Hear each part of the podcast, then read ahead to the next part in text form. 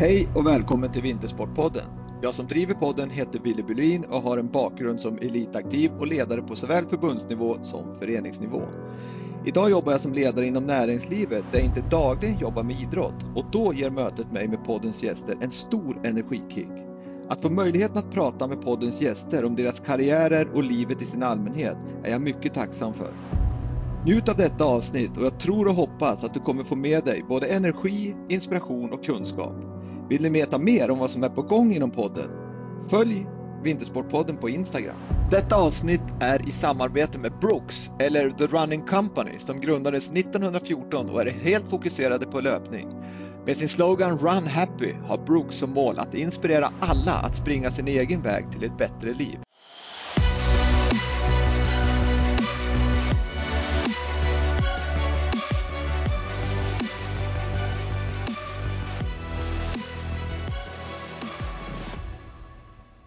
Dagens gäst i Vintersportpodden, världs och Europamästaren i brottning, Martin Lidberg. Varmt välkommen till Vintersportpodden Martin.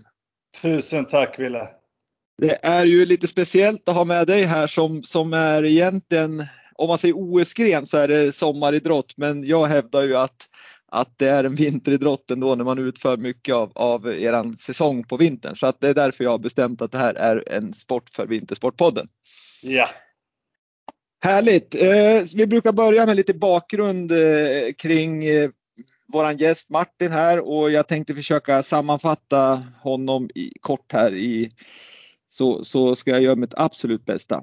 Martin Lidberg, född och uppvuxen i Farsta i Stockholm. Två syskon, mor och far. Han har själv två barn. Medförfattare till en träningsbok tillsammans med Jonny Nilsson. Driver idag två tränings och testanläggningar, ett performance center och är föreläsare och allmän entreprenör med många järn i elden. Fyra EM-medaljer, varav två guld. Två VM-medaljer, varav ett guld. Han har varit med i tre OS, dock ingen medalj. Det är väl det som grämer honom kanske. Eh, han har vunnit Mästarnas Mästare 2017, Superstars 2010 och Let's Dance 2007. Han har två junior-EM-guld, junior-EM-guld och två junior-VM-guld. Han har över 20 SM-guld och han har varit rankad etta i världen vid flera tillfällen under hans karriär. Och nu är han aktuell med sin bok Brottarbröder, en fight för livet. Och dessutom så snackas det om att han ska göra film eller dokumentär av samma material som boken. Det ska bli spännande att prata med dig Martin. Vad säger du om det här? Ja, det lät ju mastigt. Men det är många förluster bland det där också. Och det är väl ja. det som kanske har gjort att man har lyckats med en del och utvecklats också.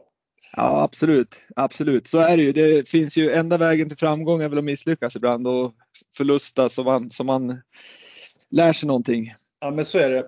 Så är det verkligen. Man lär sig mer av en förlust. Lite klyschigt men det, det stämmer verkligen.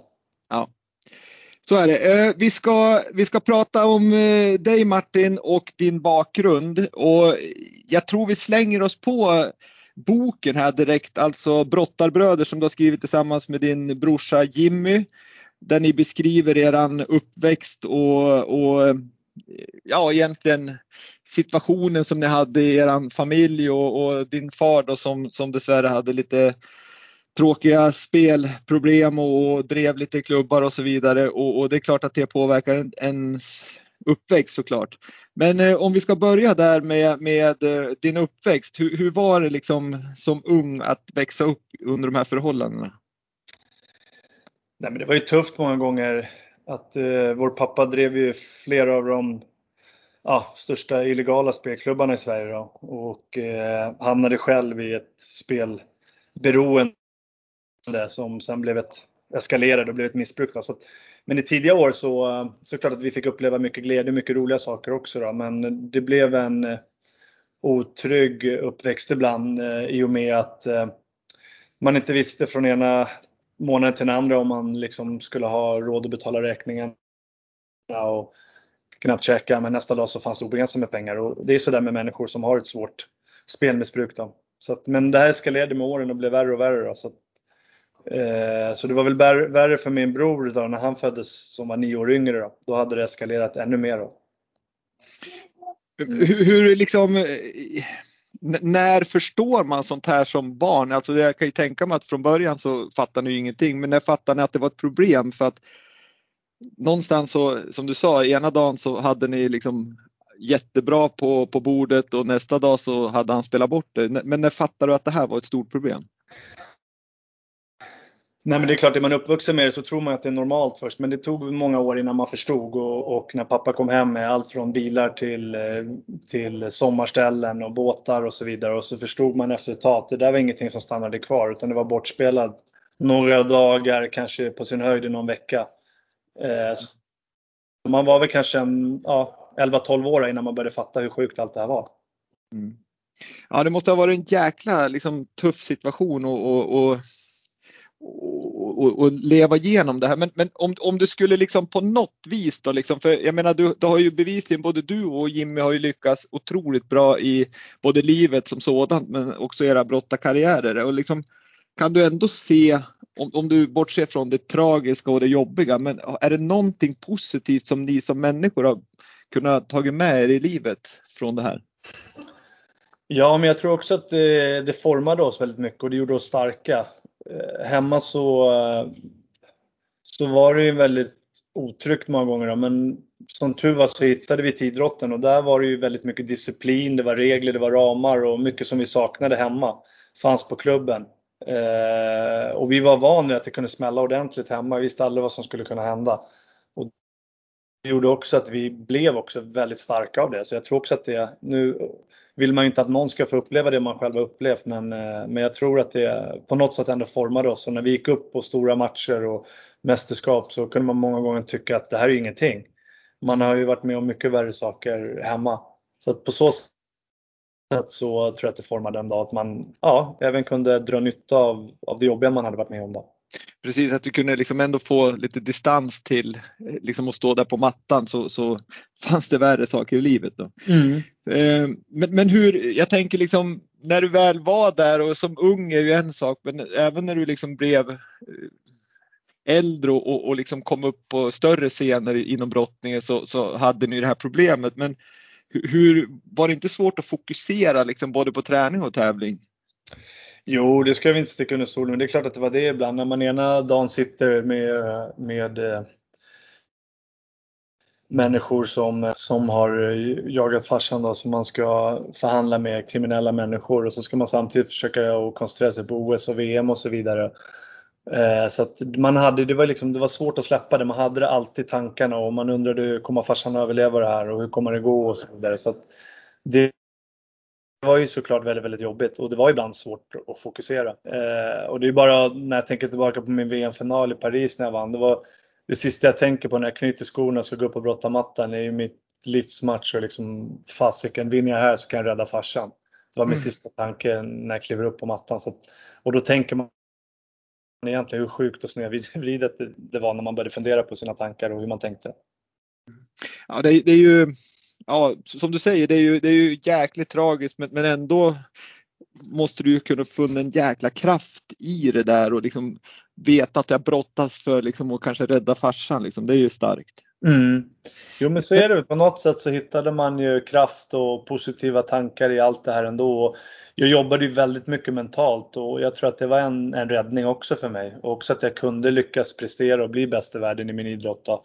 Samtidigt som jag jag eh, kämpade allt vad jag kunde för att rädda min, min far. Mm. Du, du hade en mental tränare som du, som du körde kontinuerligt med? Ja, jag fick hjälp av via Sveriges Olympiska Kommitté och sen så eh, min egen tränare var också väldigt duktig där. Men sen började jag jobba väldigt mycket själv och läste och, och, och så. Jag började jobba med allt från visualisering och affirmationer, trigger och modellträning. Så jag började jobba väldigt mycket mentalt och det har jag haft enorm nytta av även efter min idrottskarriär.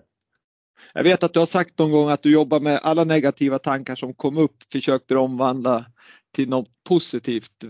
Det var en modell som du körde efter va? Ja, det kallas ju att man jobbar på sitt self-talk, de här inre, inre dialogen och tankarna man har med sig själv hela tiden. Och det är så vi tänker, eller via visuella bilder som uppkommer i, vår, i vårt huvud. Så att, eh, det gäller att bara bli medveten om sina tankar först och främst och, och sen så gäller det att, ta kontroll över dem. Mm. Eh, så det, det är någonting man behöver jobba på. Det är ingenting som kommer av sig själv. människor går runt med negativa tankar och destruktiva tankar och, och många gånger om sig själv, om, om ja, sitt eget liv och sin prestation och så vidare. Och det är någonting man verkligen måste jobba på, på att bryta om man ska kunna prestera bra oavsett om det är idrott eller i sitt yrkesliv eller någonting annat. Eller om man bara vill må bra såklart. Ja, jag tror många gånger, tycker jag i alla fall, den erfarenhet jag har från idrott och idrottare, både mig själv och, och andra, det är att man mentala träningen blir någonting man gör ibland lite då och då. Medan mm. det fysiska är det så jäkla planerat liksom. Men, men där hade du mer en kontinuitet i, i det mentala, vilket kanske då var en stor, naturligtvis en räddning. Då. Ja, precis. Jag började jobba mycket mentalt och det, det, det jag inte hade räknat med det var att jag skulle må så mycket bättre också. Jag tänkte att fasiken, min målsättning var ju att bli en bättre idrottsman men att jag också skulle börja bli gladare, mer positivare, lyckligare, hitta tillbaka till glädjen och kärleken till min idrott igen. Det var ju sånt som kom på, på köpet som jag inte hade räknat med. Ja, för där är ju många idrottare som, som har varit så framgångsrika som du har varit. Eh, de får ju, kan ju få lite problem just det här med ja, men egentligen vem är jag och är jag bara brottaren Martin Lidberg eller har jag liksom, är jag någon annan också? Lyckas du få ordning på de tankarna eller har du aldrig haft de problemen? Jo, men det är precis som du säger, många får ju en identitetskris den dag man slutar med idrotten. Man är idrottaren för sig själv och för alla andra och vem är jag nu när jag inte har idrotten längre? Så det är ju såklart tankar som många går och, och funderar över. Men jag själv tyckte att jag hade en plan och, och vad jag skulle göra efter karriären. Och jag, jag visste att nu ska jag göra mitt sista mästerskap eh, de sista två åren och då, jag visste att nu har jag två år kvar. Så jag kände mig väldigt klar när jag slutade. Jag kände att jag har gjort det jag kan göra och jag har gett allt och, och så vidare. Så att, ja. Ja, det är imponerande. Mycket, mycket imponerande. Eh, Däremot så har jag en fundering här lite grann på, för när man har ja, läst boken och, och så där så det, det, var ju en stark där när du flyttade hemifrån som jag tror det var 18-åring berättar du så, så var ju Jimmy då nio år och han mm. upplevde ju liksom när du flyttade då så var det väldigt, väldigt jobbigt för då blev det ju som sagt var jobbigare för honom. För han hade väl dig som en, liksom, som en förebild naturligtvis. Eh, hur, hur var det? Det måste ha varit jäkligt jobbigt att se sin brorsa ändå nio år liksom, titta på en med, med, med speciella ögon. Jo, men det är klart, eftersom vi levde det livet vi gjorde med otryggheten hemma och pappas spelmissbruk och, och sådär som sen gick över till alkohol också. Det är klart att det var jag blev ju som en, nästan som en far till min egen lillebror och det var han fann en trygghet i det.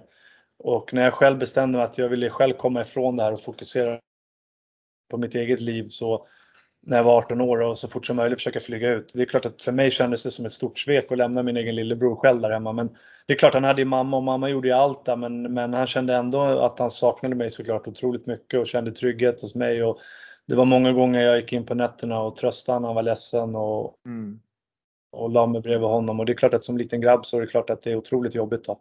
Eh, så det, det var en jobbig tid. Men jag kan tänka mig, man pratar ju ofta om medberoende. Känner du någon gång liksom att fasiken att, att du blev mer beroende med din far och att du hjälpte han kanske så mycket på, på, på fel sätt så att man liksom kanske ändå hjälpte han att vara kvar i, i, i spelmissbruk eller, eller var, du kom aldrig dit? Absolut, du har helt rätt. Och när vi var, när jag fick min pappa och, och, och till slut, eller han hamnade ju ner på gatan i stort sett och, och bodde på gatan. Så gick det då. Och han bodde hos sin egen mamma. Jag körde han dit och hittade han eh, ja, onykter på, på en restaurang då, och körde hem han till sin farmor då, som redan hade, hade förlorat en son i, i missbruk. Då, som de hittade död i, i Gamla stan då, när han var 29 tror jag han var. Ja just det, det var din farbror ja. ja, ja. Det, berättade han om. Ja. Min farbror ja. Så att hon hade redan förlorat så att, och sen så hon sa jag får inte förlora en sån till. Så pappa bodde ju hos sin egen mamma då, under lång tid. Så det, eh, ja, förlåt, vad var din fråga nu? nu eh, Nej men just det här med medberoendet. Liksom, att man, ja precis, att man... där var vi. Precis. Eh, så medberoende. Nej men jag, jag gjorde allt för att rädda pappa och hela mitt, till slut så kretsade hela mitt liv nästan kring det att försöka rädda honom från kriminella som jagade honom, som han var skyldig pengar till, att han eh, skulle komma ut sitt missbruk och allting. Då. Så att, eh, och jag åkte de här berg och och när vi var hos psykologen första gången, när jag hade fått honom att äntligen inse och erkänna för sig själv att jag har ett missbruk. Det var det käraste han hade, det vägrade han ju. Han blev skogstoken när man bara nämnde att han hade ett spelmissbruk. Men han till slut mm. erkände det. Först då kunde han bara ta sig uppåt. Och då när vi var hos psykologen sa Martin, jag vill prata med dig. Sa han är ensam, kan pappa gå ut en stund? Och så sa han, du är så otroligt medberoende, sa han. Du åker samma berg och dalbana som han. När han är uppe är du uppe. Du tror att du ska kunna rädda honom och när han är nere så är du nere under isen och, och eh, sa han då. Så att, och du, du indirekt så hjälper du honom med hans missbruk. Du är med och finansierar hans spel. Du tror att det ska gå till skulder men det går till nya spel. Eh, ni ger honom tak över huvudet. Ni har mat på bordet så han kan spela ännu mer. Det är inte förrän ni klipper navelsträngen, det är då han kommer, kommer börja ta sig upp igen.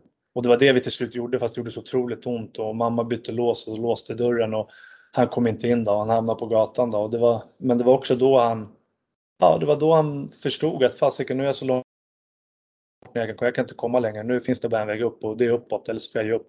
Och det var där resan tillbaka började för pappa. Då. Så han och, gjort... och, idag, och idag är han eh, tänkte säga. Ja, han är som en, det är som en nykter alkoholist. Det är, han kämpar ju för att inte spela och det är, finns ju suget kvar. Men han, har, han hade ett återfall då, men det är nästan, ja det är många år sedan nu då. Det är väl en ja. sex år sedan. Men eh, han är spelfri och han kämpar hårt och ja, hans liv går ut mycket för att betala tillbaka de skulder han, han fortfarande har som han har ställt till sig för sig. Liksom. Nej, det är ju liksom dels så är det klart att det är eran, eran pappa sådär, men det är ju, jag tror att den här boken och det ni berättar tror jag hjälper många andra i samma problem. Liksom att, att, att många känner nog igen sig och, och kanske också vågar ta tag i, i det för att få någon ordning på det. Jo absolut och det var ju det som var mycket syfte med boken. Det är ju nästan alla människor har kommit i kontakt med missbruk på något sätt. Antingen själv eller gärna anhörig eller kanske en vän eller någon man känner. Så att, eh, vi höll ju det hemligt i alla år och det var ju något skamset. Det var någonting vi absolut inte pratade om. Vi ville inte att någon skulle veta om det här. Men när vi träffade en journalist och författare som kände till en del av vår historia och kände till vår pappa och ställde mycket frågor. Och det var han som sa att det här får inte gå i graven. Ni kan inspirera så otroligt många människor. Allt från ungdomar som är vilsna där ute som skyller sin bakgrund och sin historia och föräldrar på varför de hamnade där de är. Utan man har faktiskt ett, ett, ett val i livet. Och ni lyckades kanalisera på något positivt och lyckades bli bäst i världen i idrott trots att ni har den här bakgrunden. Och plus att ni också kan inspirera andra att eh, också som är i samma situation. Och det har inte mm. skrivits så mycket om just missbruk om man pratar om medberoende och från en anhörig sida. Men ofta är det den, den, den som ja, brukar missbruk själv som det handlar om. Då. Och här så fick man se det från vårat perspektiv istället. det var riktigt, riktigt bra. Jag kan bara tipsa alla lyssnare att lyssna eller läs boken Brottarbröder. Den är riktigt gripande. Eh, men hur, hur, var det liksom ändå? Alltså, jag förstår ju att ni, ni har ju genomgått så mycket men ändå det är en speciell situation ändå att liksom, vad ska jag säga, outa sin far på det vis ni ändå har gjort. Hur, hur mottog han det då? Ja, det var ju skitjobbigt. Det är ju framförallt otroligt utlämnande för han och för hela familjen och när vi, eh, pappa är ju väldigt så här streetsmart eh, så att han, han kan ju nästan läsa av en människa bara genom att titta på en människa och när vi sa jag och brorsan att vi vill ha, nu kan vi träffas och ta en fika. Då sa han direkt, är det boken ni ska snacka om eller? Så han, han hade hört lite på omvägen men han förstod ju det. Så när vi kom dit och så började vi snacka om den då och lite att vi kommer berätta sanningen, vi kommer berätta vad som har hänt och varför syfte och då reste han sig bara upp. Och kastade bort stolen och gick då. Vi skrek kom tillbaka liksom. Men, men, eh, och vi menar ju på att det här kommer att vara bra för dig. Människor kommer att förstå varför du har gjort som du har gjort. Han är världens finaste människa, han har världens största hjärta. Han skulle ge bort sina sista pengar till en uteliggare. Det är, alltså, pappa är en otroligt fin och varm människa. Men i missbruket så blir man sjuk och man gör saker som man aldrig normalt skulle göra, vilka han har gjort.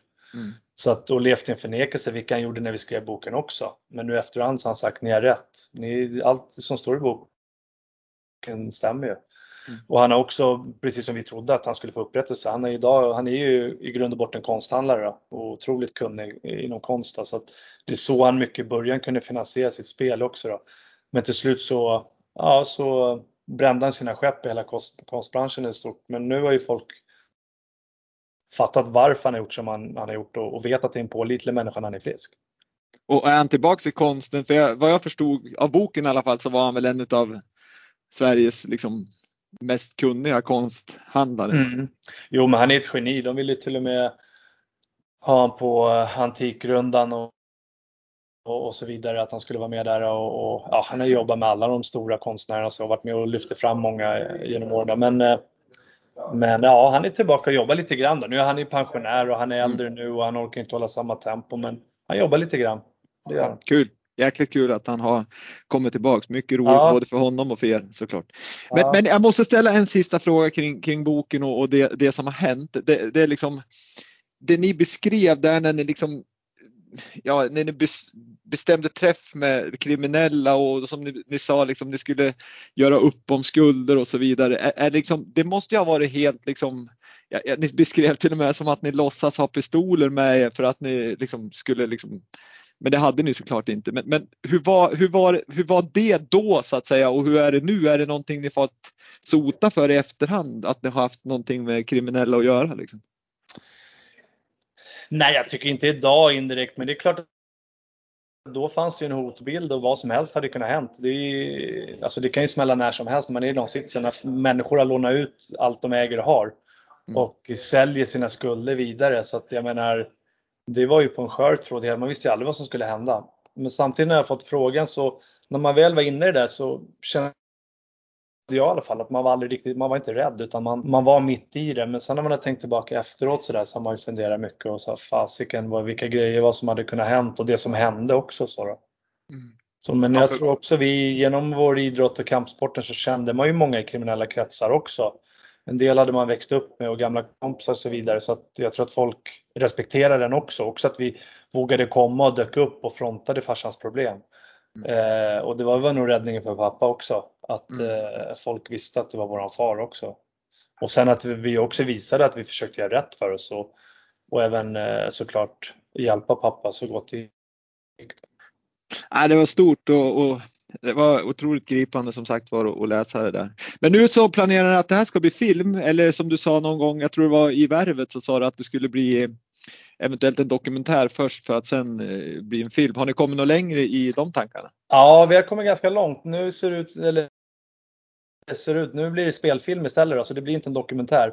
Så det blir en spelfilm och vi har kommit ganska långt nu så vi sitter med, det är Daniel Fridell då som en gång gjorde den legendariska filmen Sökarna då. Som ja. har mycket olika filmer och, och, och, genom åren då som, det är han som leder hela projektet då. Och, och, blev det, och blev det Rolf Lassgård som spelar pappa och, och Persbrandt som spelar dig eller? Nej, det är inte klart än.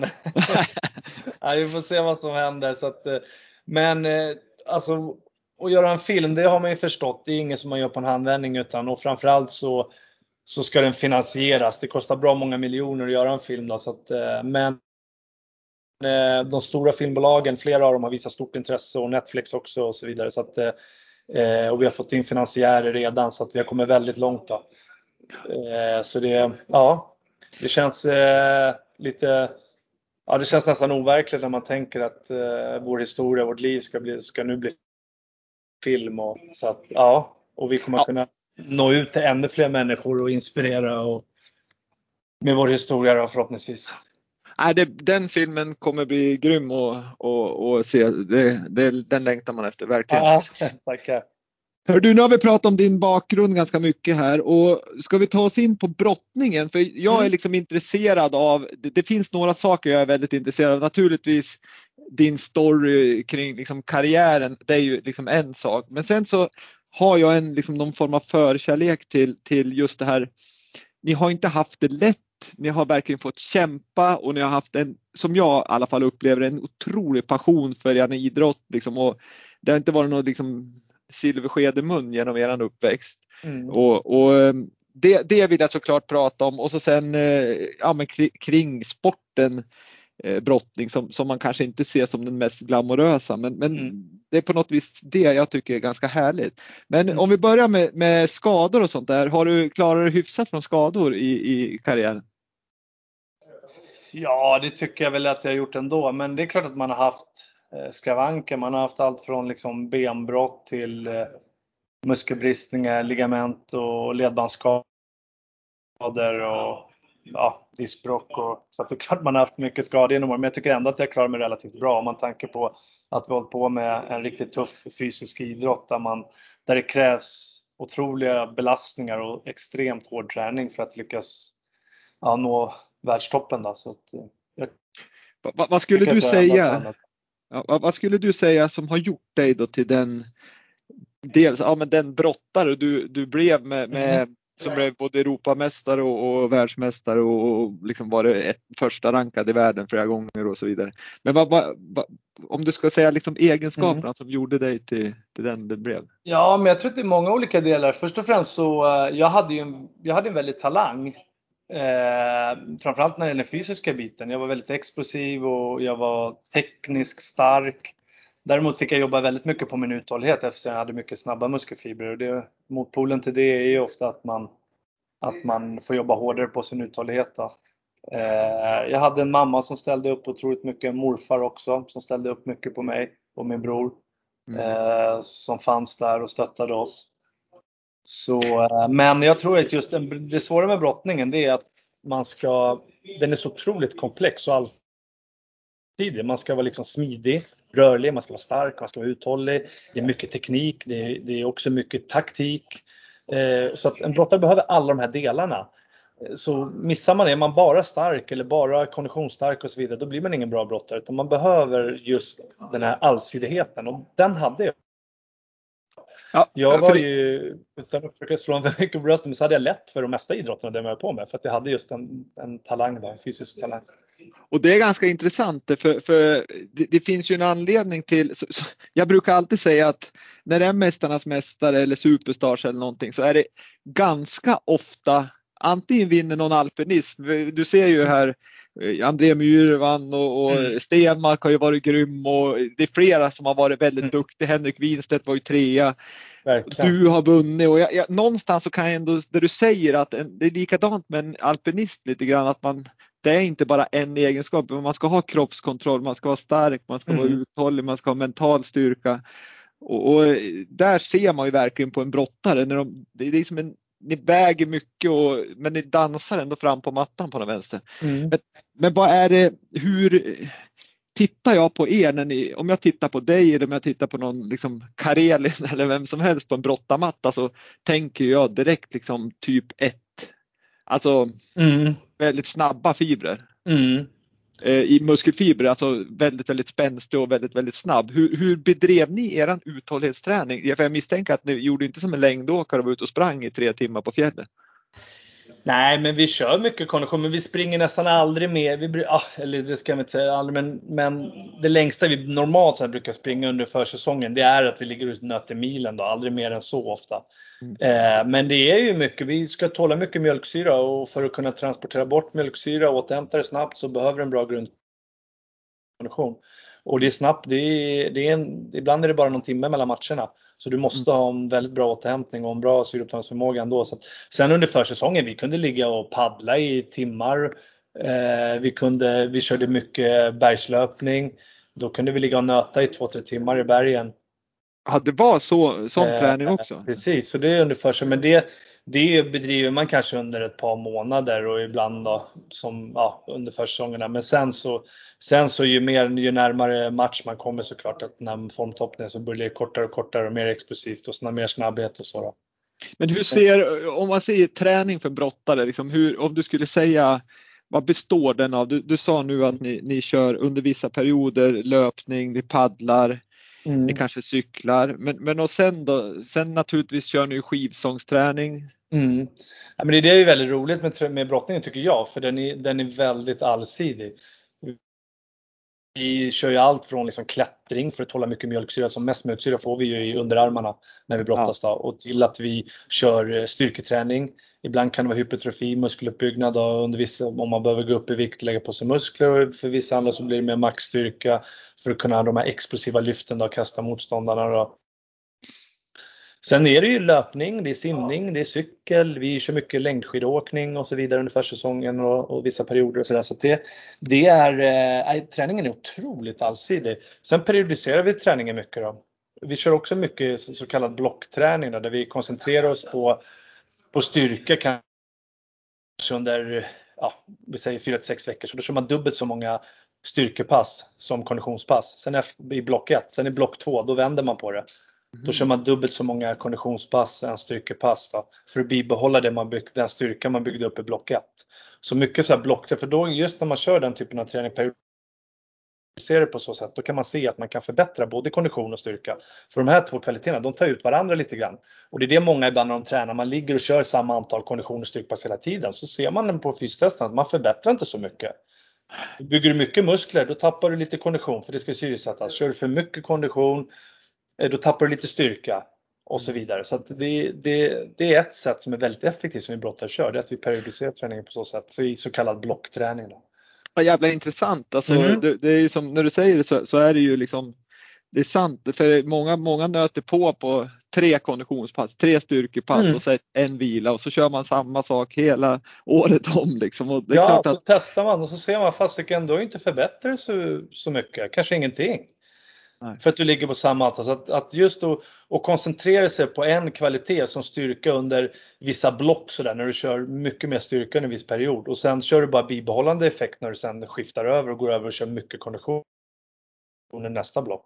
Det är otroligt effektivt och ett ganska enkelt sätt som jag tycker väldigt få eh, nyttjar faktiskt. Och det är ju en del där Jonny Nilsson, idrottsforskaren som jag jobbar mycket med som implementerar det i brottningarna. Mm. Som även, ja, han är ju en, ja känd författare och liksom inom, inom, inom det här gebitet är ju han en väldigt känd person. Ja, en fantastisk människa också. Det är, som verkligen lyckas integrera forskning in rakt in i hjärtat på idrotten. Mm. Så att ibland står idrott, eller forskarna i sina labb och håller på och de kan allt teoretiskt men de får, de får inte in det och implementera det i praktiska träningen. Men det har ju han verkligen lyckats med. Ja, verkligen, verkligen. Eh, men, men jag tänker på, det, nu har vi pratat konditionsträning och ni klättrar för att få liksom den här uthålligheten med underarmarna, ni kör styrketräning. Men, men sen tänker jag den här, vad ska jag säga, träning som ni ändå bedriver på mattan, den är mm. också väldigt, väldigt intressant. För när man, när man, jag har dels har jag ju själv kört brottningsträning och jag kan säga mm. att det är det värsta liksom, jag mm. tänkbara man kan säga. göra. Liksom, rent så här, man, håller, man trodde det var det sista dagen man lever. Ja. Men, men hur mycket sånt kör ni liksom rent på mattan då? Är det också med eller är det bara kopplat till vissa delar av de här blocken? Nej, det kör vi i stort sett nästan året om. Eh, så då I de här blocken, när vi, som jag sa, när vi har dubbelt så många styrkepass än kondition och sen så tvärtom då, då ligger vi ungefär alltid på samma antal pass oavsett vilket blockvärde. Om det är ett styrkeblock eller konditionspass så ligger man på samma antal pass när det gäller sin grenspecifika träning och i vårt fall i brottningen då. Så eh, jag tränade ungefär, ja, kanske fem dagar i veckan körde jag brottning då. Eh, och så dubbla pass vissa dagar. Sen ligger man ju på läger, då händer det ju ibland att man kör två pass om dagen brottning. När man, vill, när man har internationell sparring och så, för då vill man nyttja det så mycket som möjligt. Då. Eh, men sen så känner jag klart att vi har våra återhämtningsperioder viloperioder. Efter ett OS och VM, då var vi förbjudna att komma ner till träningen. Vår tränare sa, jag vill inte se er på tre veckor. Gå ut, festa, ha kul, träffa andra människor. Ni, ska inte, ni är förbjudna att prata brottning och idrott. Ni ska göra andra saker, ha kul. Och det var ju, tycker jag var ett jättebra koncept. Man var iväg tre veckor, man gjorde helt andra saker efter ett OS. Man hade liksom kört 7-8 månader utan vila stenhårt varenda dag i stort sett nästan och sen så när man fick den här vilan i tre veckor då är det bara sprätte hela kroppen. Man ville inget hellre än att komma ner till klubben och alla småskador han läka ihop och så vidare och den mentala liksom, eh, motivationen kom tillbaka och så. Så det, det var ett eh, bra koncept har du aldrig provat det där någon gång, liksom, att du kör så här hårt som du beskriver? För det, jag vet att Gunde Svan sa någon gång att när han hade bestämt sig för att lägga av och drog ner på sin träning, så bra form, jag tror han slog något rekord på springan och varv där hemma i, i Vansbro, eller, eller vad han sa. Liksom, mm. För då släppte liksom, ja men det släppte upp, han blev en jäkla formtoppning. Ja, mm. Är det någonting du har provat verkligen att ta en rejäl vila inför ett mästerskap? Jo, men det, det, ser man ju många gånger när, när folk säger att de ska sluta och sen comebacker och sådär. Det är ofta man ser om de inte var borta allt för länge att de kommer tillbaka starkare än någonsin. Och i många idrotter, det sliter otroligt. De del tar ju ett sånt här ett år när de liksom tar det lite lugn, lugnare och sen så kommer de tillbaka så att kroppen behöver läka och, och eh, jag menar all träning är ju ändå katabol, den är nedbrytande. När vi vilar vi får den anabola effekten. Och det är där många gör fel ibland, att man kör för hårt, tränar för mycket och har vi hade ju alltid en vilodag i veckan jämt. Minst en dag i, veck, eh, en dag i veckan som vi hade helt vila. Men sen hade vi våra återhämtningsperioder och de är jätteviktiga. Och inte minst, jag vet, jag hörde simlandslag och många landslag idag börjar periodisera sin träning. Att man har kanske fyra, fem veckor när man kör stentufft tufft och sen var sjätte vecka eller var femte vecka nu, eh, då har man en återhämtningsvecka där man kanske bara kör två, tre pass lugnt. Och då liksom, det blir lättare också att motivera sig. Nu vet jag att nu har jag fem veckor stenhård träning. Sen kommer min återhämtningsvecka. Gud vad skönt det ska vara. Då har jag bara två eller tre pass den veckan. Men du tappar inte så mycket utan tvärtom. Det är inne i kroppen, återhämta sig, tillgodose sig träningen och så får du ännu bättre effekt när du börjar träna sen. Ja, det är intressant. Det är ju det där är ju en vetenskap det i sig, men, men man, lär, man måste mm. lära känna sin egen kropp och det gör man ju otroligt bra när man är elitidrottare.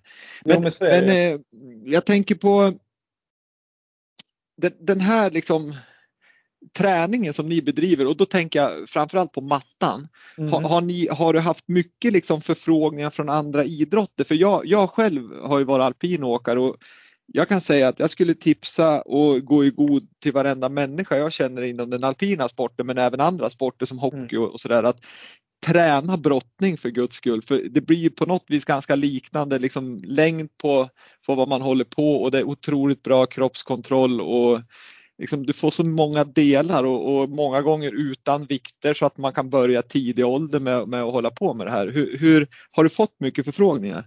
Absolut. Jag har ju tränat mycket brottningsfys. Där jag implementerat allt från när jag har kört kända idrottsmän som Peter Forsberg till eh, olika till längre, lägre ner i, i, i hierarkin då, och, och, idrottslag och så vidare. Så det, det brottnings, vår typ av träning har blivit otroligt populär. Sen ska man inte gå in och köra ren brottning för det finns en skaderisk. Men vår typ av fysträning ja, med kampmoment och så vidare är otroligt populär idag. Inte minst att ha basket, handboll, hockey, fotboll, all typ av idrott där närkontakt sker.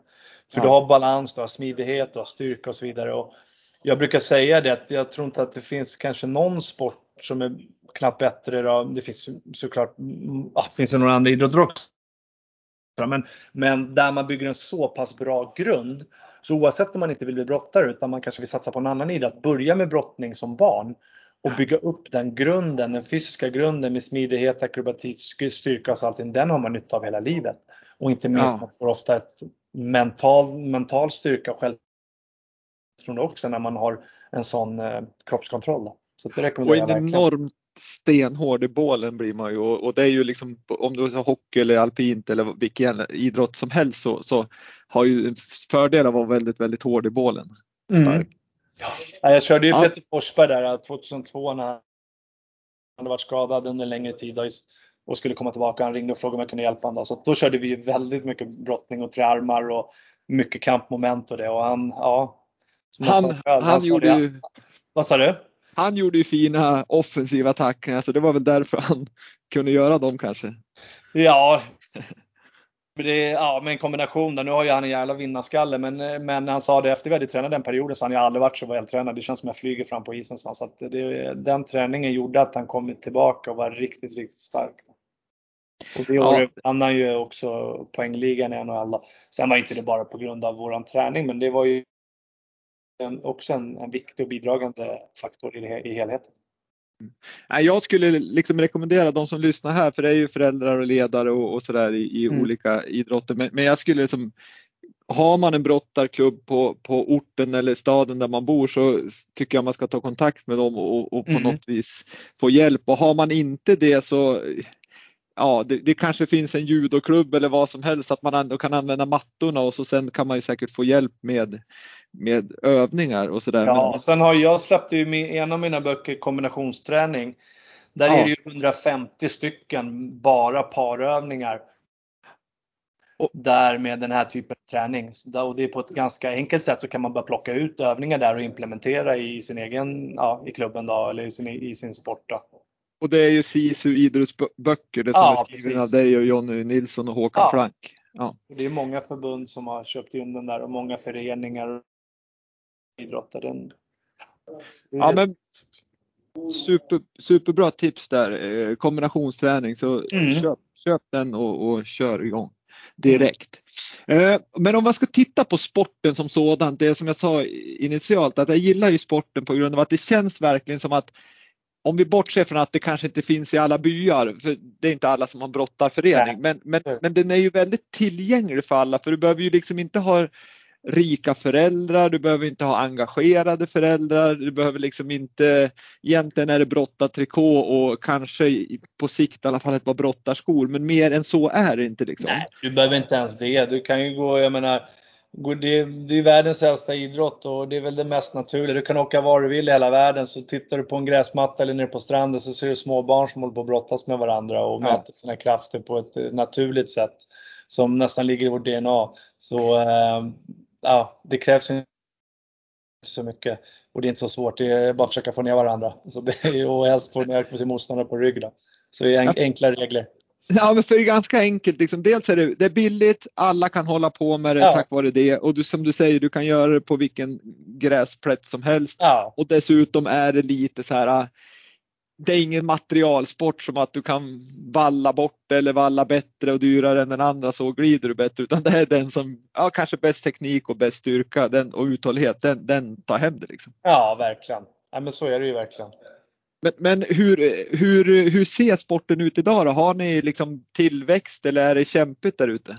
Ja, den växer internationellt så det är jätteroligt. Och brottning har fått en väldigt hög status igen och inte minst på grund av MMA som har varit under ganska lång tid den mest växande idrotten i världen där, där eh, många av de stora mästarna har en brottningsbakgrund.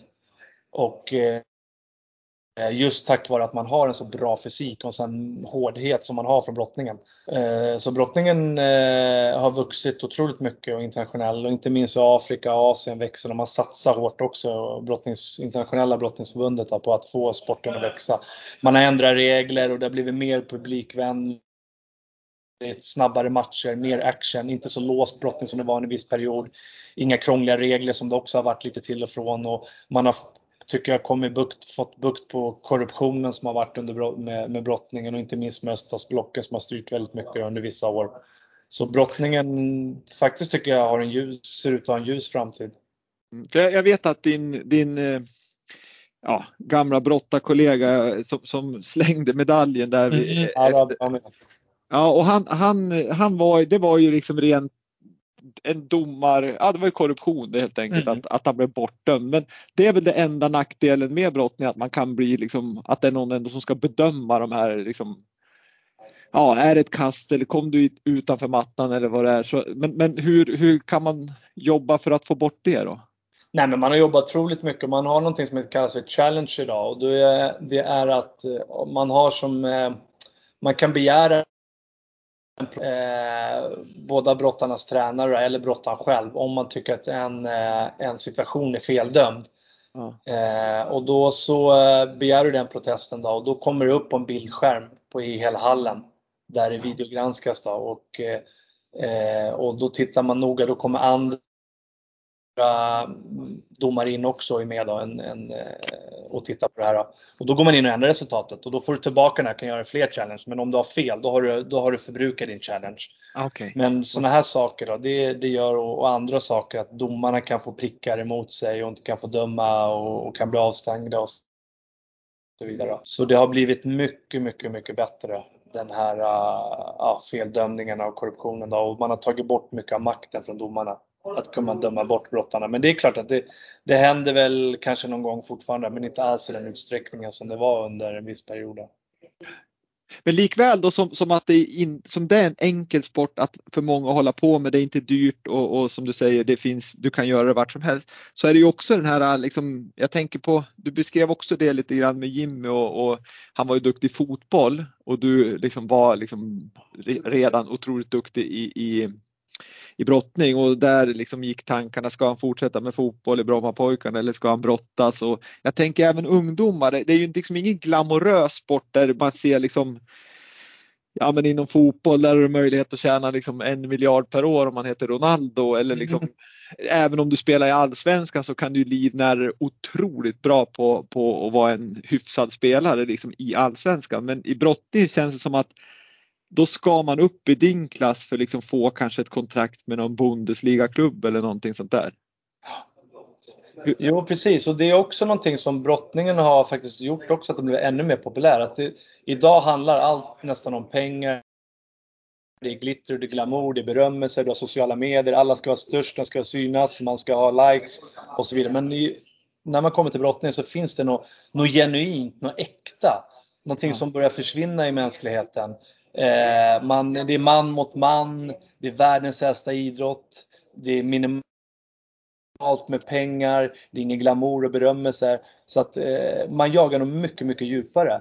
Och man, det krävs otroligt hård, dedikerad träning i många, många år för att lyckas nå världstoppen. Och det ser man när brottarna står där på prispallen och lyckas vinna mästerskap. Vilken otrolig glädje. Och det är liksom och djupare, långt in i själen. Det är liksom svårt att beskriva. Men just den här äktheten har väldigt många runt om i världen börjat uppskatta. Och den är svår att hitta i andra idrotter. Där har kommit in väldigt mycket pengar och så.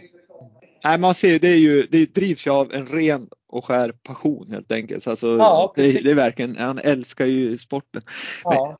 Men, men, jag tänker på en annan sak som, som bevisligen du och ja, även din bror och säkert många andra, men nu är det dig vi pratar om. Som, du är ju idag en entreprenör där du har liksom massa olika bolag och du, du har idéer om ja, men du, om träning framför allt och du har startat två eh, performance center och du föreläser och, och du har online träning och skriver böcker och allt vad det nu är. Så du är ju en grym entreprenör men det känns även som att du var lite entreprenör under din karriär med, ja men dels att som individuell idrottare så får man ju fixa mentaltränare själv, man får fixa tränare själv, man ska fixa resor själv.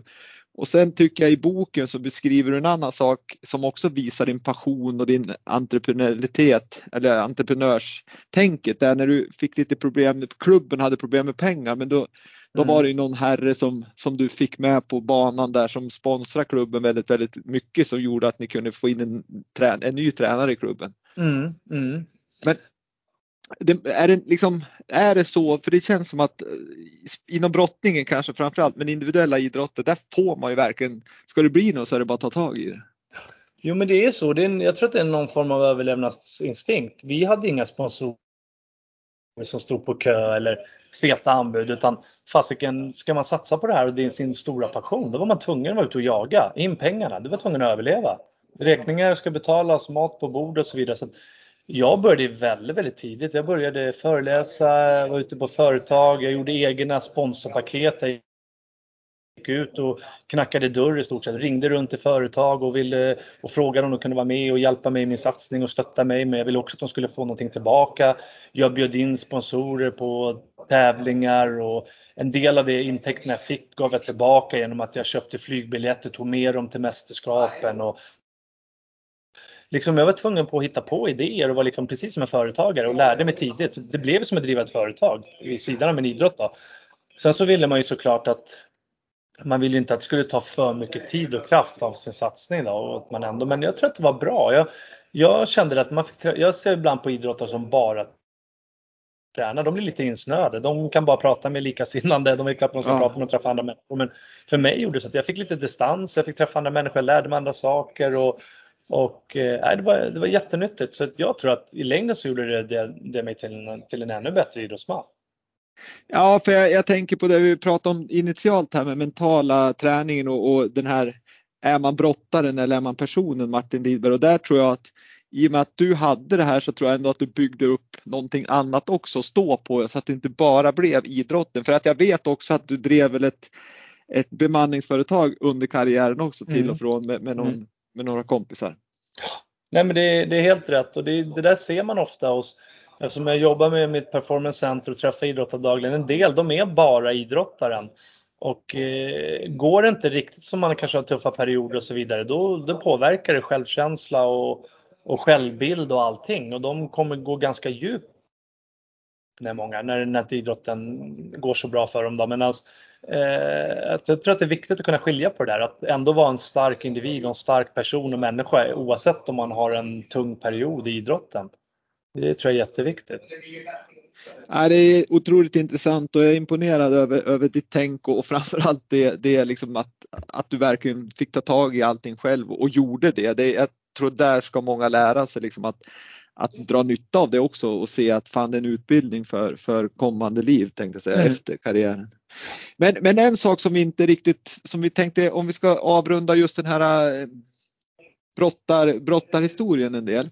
Så tänker mm. jag hur, hur mycket doping var det i brottningen tror du? tror du det var mycket liksom, eller? Ja, nej, men jag tror väl så här, alltså tittar man på generationen som var innan oss i Sverige. Där var ju många, de som kom fram var på 80-talet, där var ju det var ju eh, det var ju legalt. Du fick ju många av de här preparaten, sen, de, det var ju tillåtet. Sen blev ju det dopingklassat. En del av det i slutet av 80-talet, då många av de här ämnena. Och det var ju någonting som många av de här brottarna hade tagit tidigare, så då fortsatte de såklart att ta och märkte att de tappade otroligt mycket. Och för dem var det som att ta vanliga vitaminer och de tyckte det var helt konstigt. Helt plötsligt så var det förbjudet.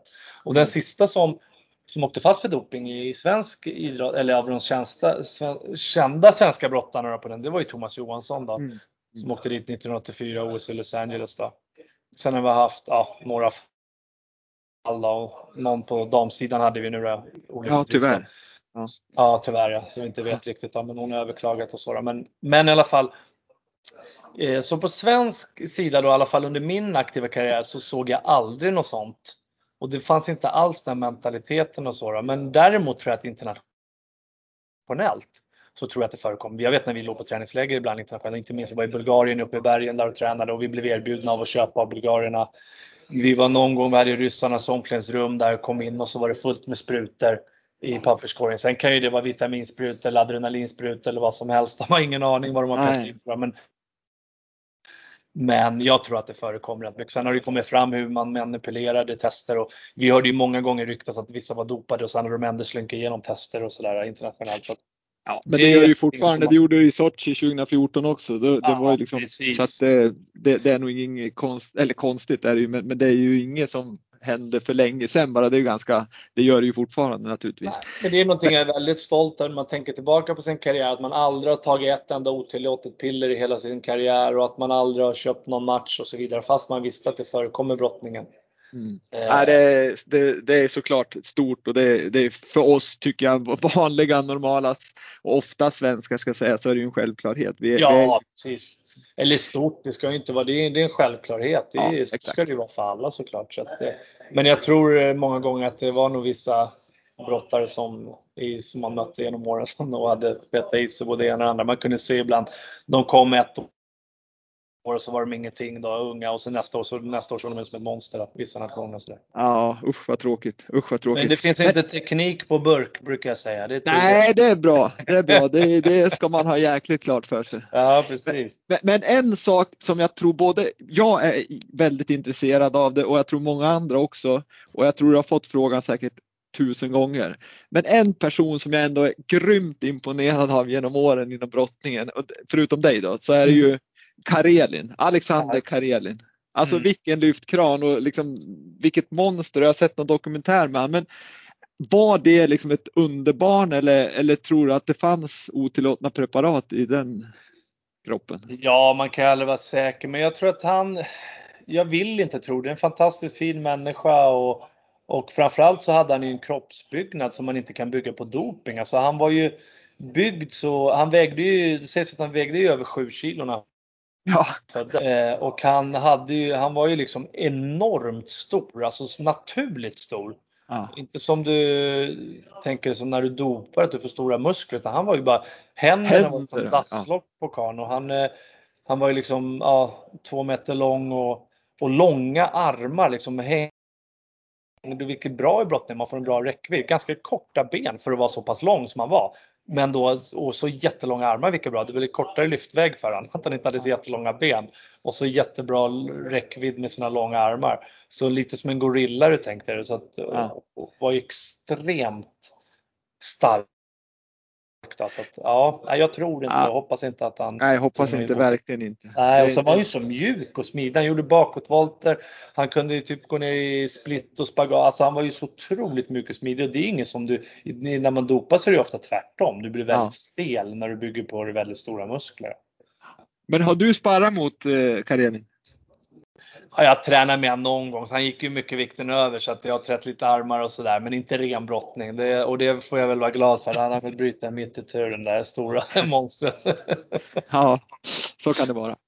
Eh, jätte, jättebra. Vi, vi ska gå in lite grann på nu efter karriären då så, så, som avslutades 2007. mm.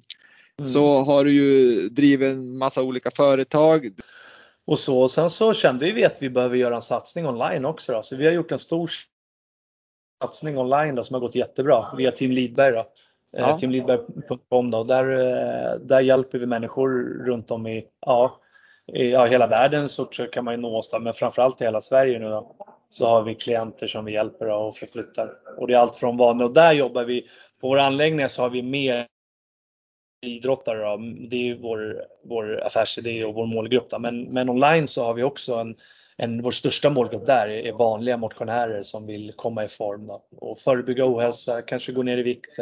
En del vill lägga på sig muskler och ja, skapa sitt bästa jag. Det är olika målsättningar där vi hjälper dem med, där man får då individanpassade eh, kostupplägg, träningsprogram, Eh, man kan chatta eller alltid nå oss via en app där man får tips och råd och motivation och allting. Där. Så att, och så gör man en incheckning varje vecka då, där man följer upp sina klienter och hur det går för dem. Så det har gått otroligt bra faktiskt. Så jätteroligt. Ja, det, det är faktiskt det, det tipsar jag om att gå in på Team Lidberg Com.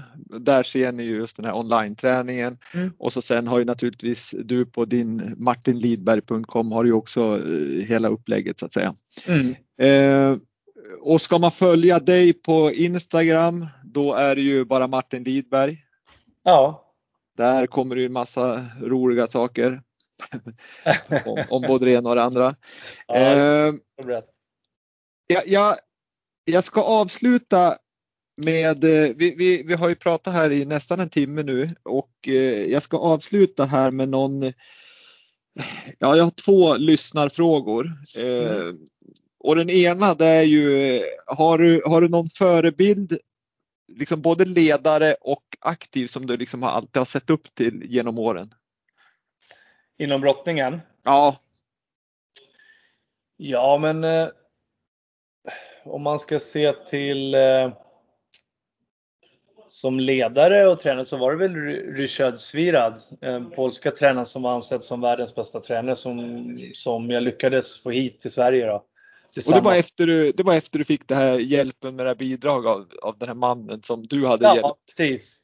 Precis, som står om i boken. Då. Som, och så mm. Ryszard var ju, tyvärr så lämnade han oss för några år sedan, då, alldeles för tidigt. Då, men eh, en otrolig människa som dedikerade hela sitt liv till, till brottningen. Då mm. och till de aktiva som han tränade. Mm. Det var en stor förebild för mig, Ryssard. Och sen så rent, om man ska se inom brottningen och rent idrottsligt så var det ju Alexander Karelin som var en stor förebild. Mm, det förstår jag. Det är liksom... Ja, så jag får nämna de två. Men det finns ja. många som man har sett. Ja, det finns det såklart. Eh, men en annan fråga, den här kan vi sväva ut på bara ha ett program om, men vi, vi håller den kort. Eh, den, är, den kan bli lång, men vi håller den kort. Mm. Eh, om man ska tänka bästa träningen utan stång, det vill säga om man är på en gräsplätt eller om man är hemma eller på en madrass eller någonting, det vill säga med kroppen. Va, vad skulle du säga liksom där man både får lite styrka men ändå flås. Har du någon liksom övning som du skulle kunna tipsa om? Ja, men alltså ser man, ser man till parträning så finns det otroligt mycket. Där kan du belasta mycket mer och göra mycket, mycket mer om man är två stycken. Mm. Men om det är bara sin egen kropp eh, så finns det också såklart väldigt mycket övningar, men du kan ju inte belasta på samma sätt.